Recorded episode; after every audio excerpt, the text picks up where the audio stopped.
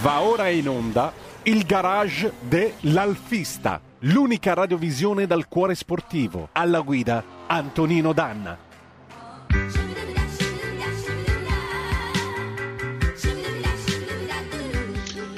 Amiche e amici miei, ma non dell'avventura, buongiorno. Siete sulle magiche, magiche, magiche onde di RPL. Questo è il garage dell'Alfista. Antonino Danna al microfono con voi. Questo sabato 2 ottobre 2021, una giornata rombante si annuncia, anche se il cielo è abbastanza grigio, devo dire la verità.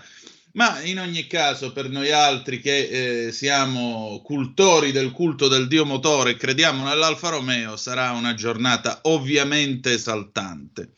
Allora, cominciamo la nostra trasmissione. Vi ricordo i nostri contatti 0266 203529 se volete intervenire per telefono oppure 346 642 7756 se volete intervenire eh, attraverso la zappa o WhatsApp che dir si voglia, amiche e amici miei. Un'altra cosa, lancio un appello amici dei club. Mi raccomando, ora siamo a ottobre, quindi siamo agli ultimi eventi, dopodiché naturalmente sarà solo periodo di eh, cene natalizie e bilanci di fine anno. Però se organizzate ancora dei raduni, se organizzate ancora degli eventi, Fatecelo sapere, scrivete alla nostra mail, basta andare su radiorpl.it, cercate i conduttori, c'è il mio faccione e sul mio faccione potrete tranquillamente trovare la mail alla quale scrivermi e farmi sapere dei vostri eventi e delle vostre, eh, diciamo così, e delle vostre ultime attività della stagione, anche perché poi giustamente viene un periodo nel quale le nostre amate vetture, non tutte, ma molte di esse, poi vanno a finire sotto la copertina in garage, magari vengono messe su quattro tre piedi, sollevate da terra perché le gomme non abbiano a sgommare, come si dice in gergo, cioè a fare i bozzi dove cede la tela della carcassa radiale del copertone, insomma, e poi ci si prepara per quando sarà il tempo della primavera e del disgelo. Del resto, eh, d'inverno, come sapete, con tutto il sale che viene buttato sulle strade, eh, naturalmente non è il massimo per certe carrozzerie Alfa Romeo, soprattutto degli anni 70, che quelle fioriscono in una maniera clamorosa, quindi è sempre meglio, molto meglio, mh, mm, preservare le nostre beniamine, è sempre molto meglio. Perché? Perché ormai sono sempre poche, sono sempre di meno. Poi questo ecologismo d'accatto che sta venendo fuori vede nelle automobili di una certa età la fonte di tutti i mali, mica nella Cina che brucia carbone australiano, no, ce l'hanno con la vostra Giulia unificata, ce l'hanno con la vostra Alfetta GT, col vostro 1009, con le vostre 6C 2005 e così via. Non ce l'hanno ovviamente con mh, mm, i potenti, non ce l'hanno con chi se la dovrebbero prendere, se la prendono con voi che avete la colpa magari di aver rimesso a posto la 33 che era di vostro padre o di vostro nonno. A proposito, oggi è la festa dei nonni, quindi se avete dei nonni alfisti e li volete ricordare, se li volete salutare, sia che siano presenti o che abbiano temporaneamente cambiato residenza, perché amiche e amici miei, ma non dell'avventura, anche la morte non è per sempre, allora potete telefonare allo 0266203529 o mandarci una zappa al 346 642 7756. Voglio salutare in eh, plancia comando il nostro mitico nocchiero Roberto Colombo, lo voglio salutare e ringraziare, abbiamo passato un'altra settimana di trasmissioni assieme, come sempre eh, diciamo, almeno da parte mia è stato un piacere, da parte sua non lo so, spero di sì. Comunque, cominciamo con la notizia del giorno. La notizia del giorno arriva niente meno dall'ANSA e lascia ben sperare sul futuro della nostra, della nostra amata Alfa Romeo. Giulia GTA Sold Out, una storia di autentica passione. Le esclusive unità sono ora in possesso di 500 appassionati. Giulia GTA diventa a tutti gli effetti una collector's car, scrive Lanza. Presentata alla stampa internazionale nel maggio scorso, le 500 unità numerate previste da Alfa Romeo sono andate tutte esaurite.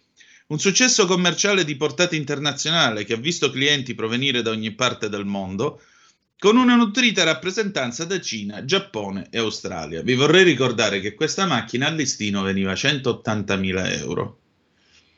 180.000 euro. Adesso c'è chi pretende di comprarla scucendone anche 300.000. Continua Lanza, un progetto con una forte componente emotiva di base, realizzato da persone appassionate del marchio e di auto sportive in generale.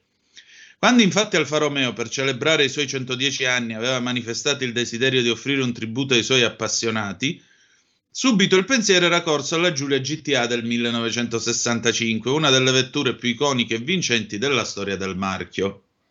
E vorrei ben dire, aggiungerei. L'allora squadra Corse Autodelta aveva sviluppato a Balocco la GTA del 65, un gruppo di meccanici che in orario extra lavorativo si dedicavano a un progetto votato a rendere una vettura iconica un vero e proprio veicolo da pista.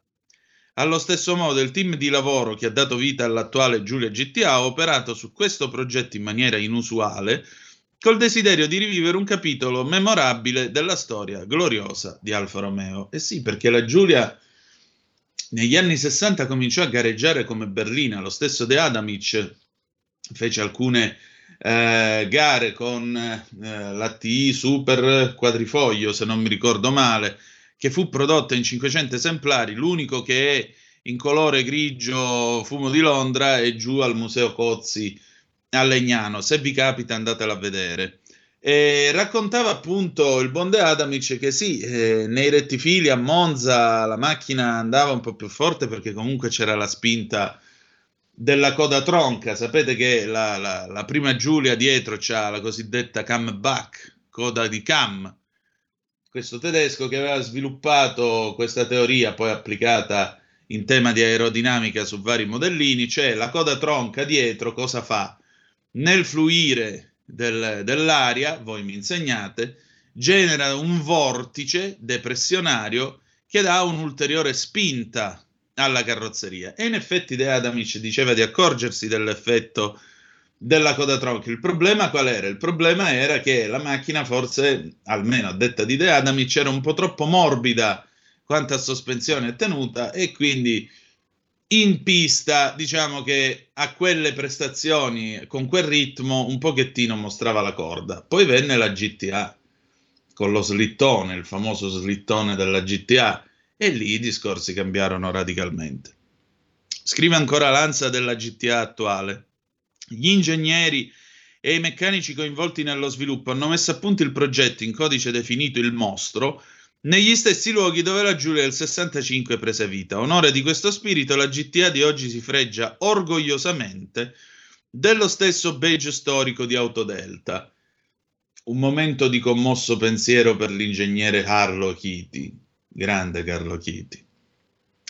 Analogamente 500 furono le unità della Giulia GTA del 65, numero necessario per ottenere l'omologazione sportiva nella categoria turismo gruppo 2, e 500 sono state le esclusive unità odierne riservate a veri appassionati del brand.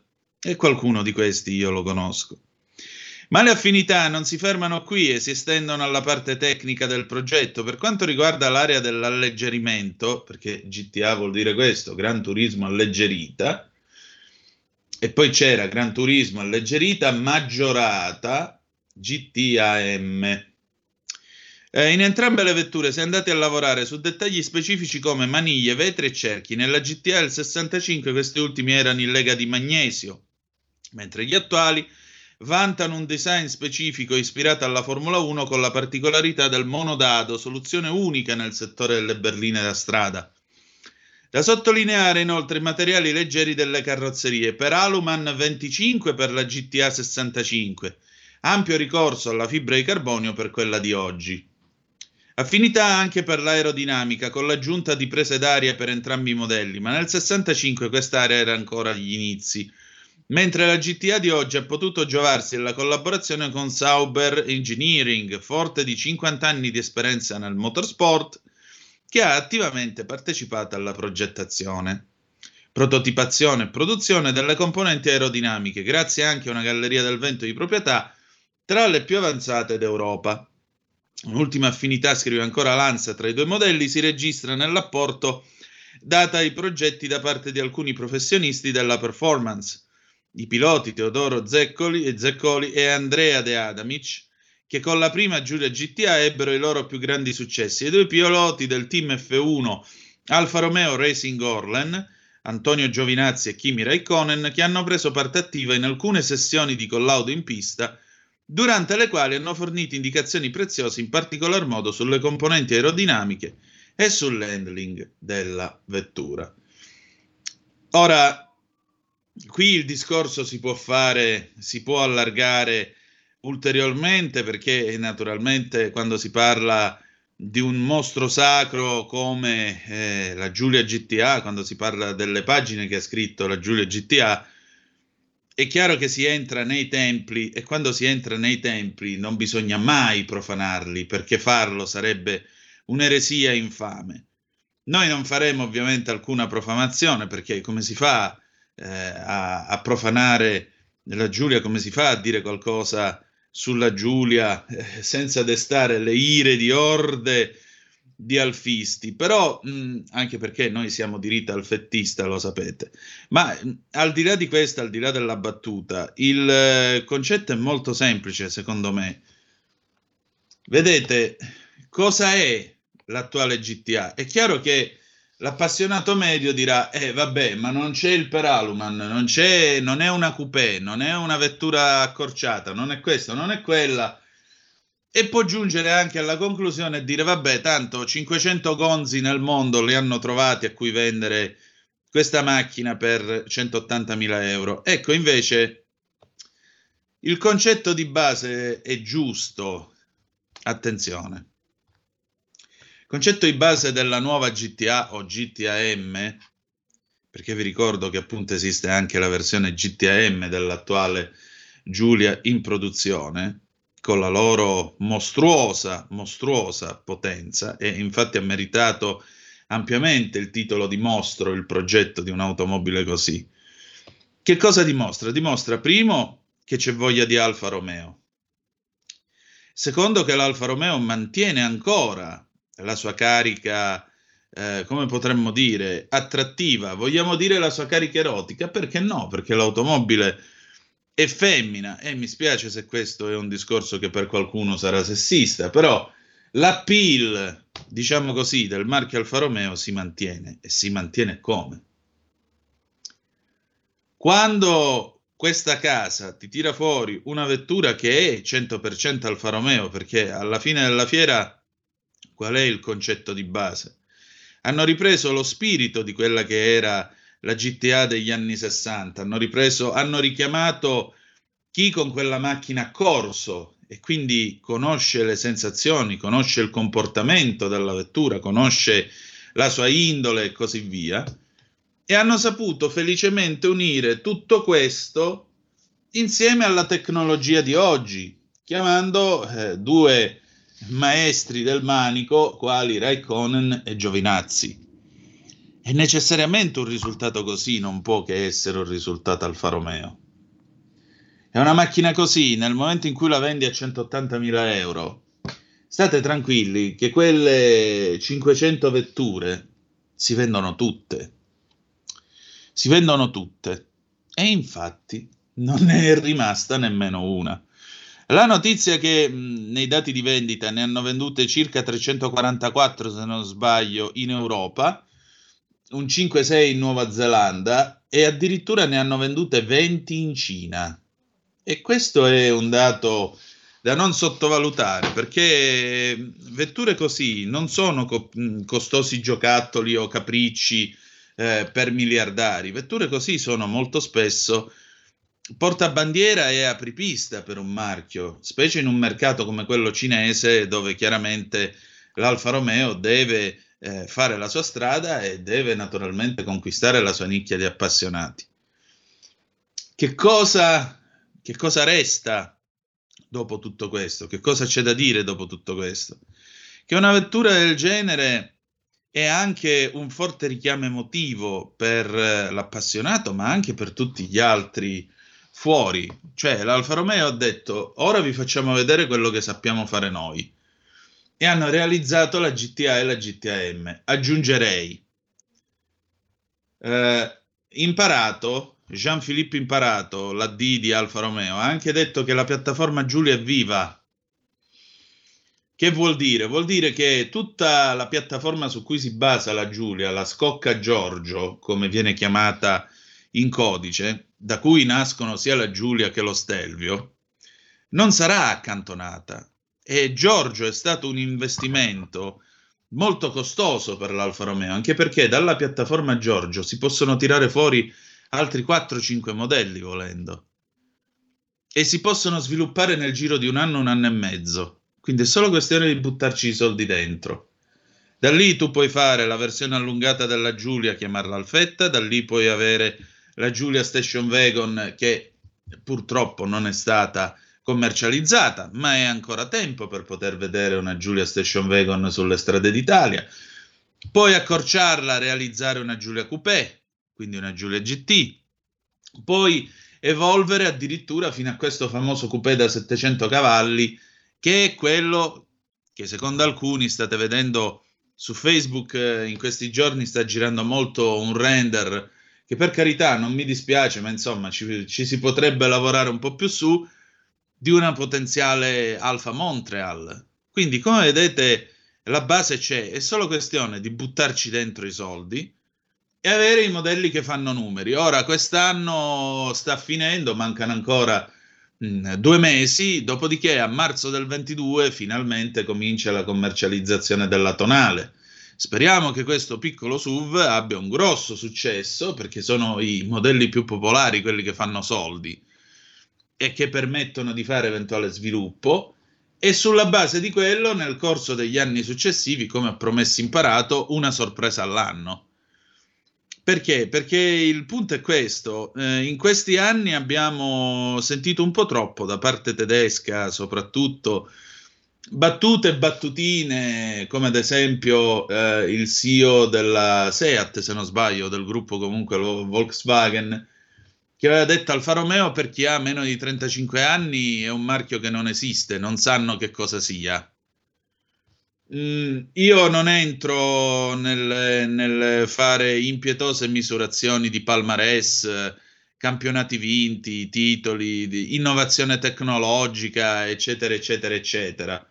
Non entro in questi discorsi perché conosciamo tutti la storia, sappiamo tutti come è andata e come va. Io dico soltanto che è tempo di raccogliere questa sfida. E allora, nel momento in cui un modello ad alte prestazioni come la Giulia GTA o GTAM fa il tutto esaurito di quello che c'è a un prezzo che non è certamente competitivo, se lo spirito si mantiene, se ci si crede ancora e bene nel prodotto e imparato sembra essere finalmente, ringraziando Dio, a faccia avanti, prostrati sul pavimento, sembra essere l'uomo giusto al posto giusto, allora vedrete che col tempo, perché non sarà una cosa che si risolverà nel giro di uno o due anni, col tempo noi potremo vedere ulteriori successi e ulteriori soddisfazioni. Non ricordo chi tra i miei amici una volta ha fatto un'osservazione, la storia dell'Alfa Romeo è stata una lunga storia di sofferenza perché in realtà nel corso della sua storia sono stati pochi i periodi in cui i conti andavano bene, i modelli si vendevano come il pane e così via. Possiamo pensare alla fine degli anni 60, all'era Luraghi, poi dopo alla metà degli anni 70, un po' lo shock petrolifero, un po' eh, la politica che si mise in mezzo. Io vi vorrei ricordare che De Mita voleva far costruire 70.000 alfette a Pomigliano d'Arco ogni anno e quindi avremmo avuto l'alfetta prodotta dall'Alfa Nord e l'alfetta prodotta dall'Alfa Sud.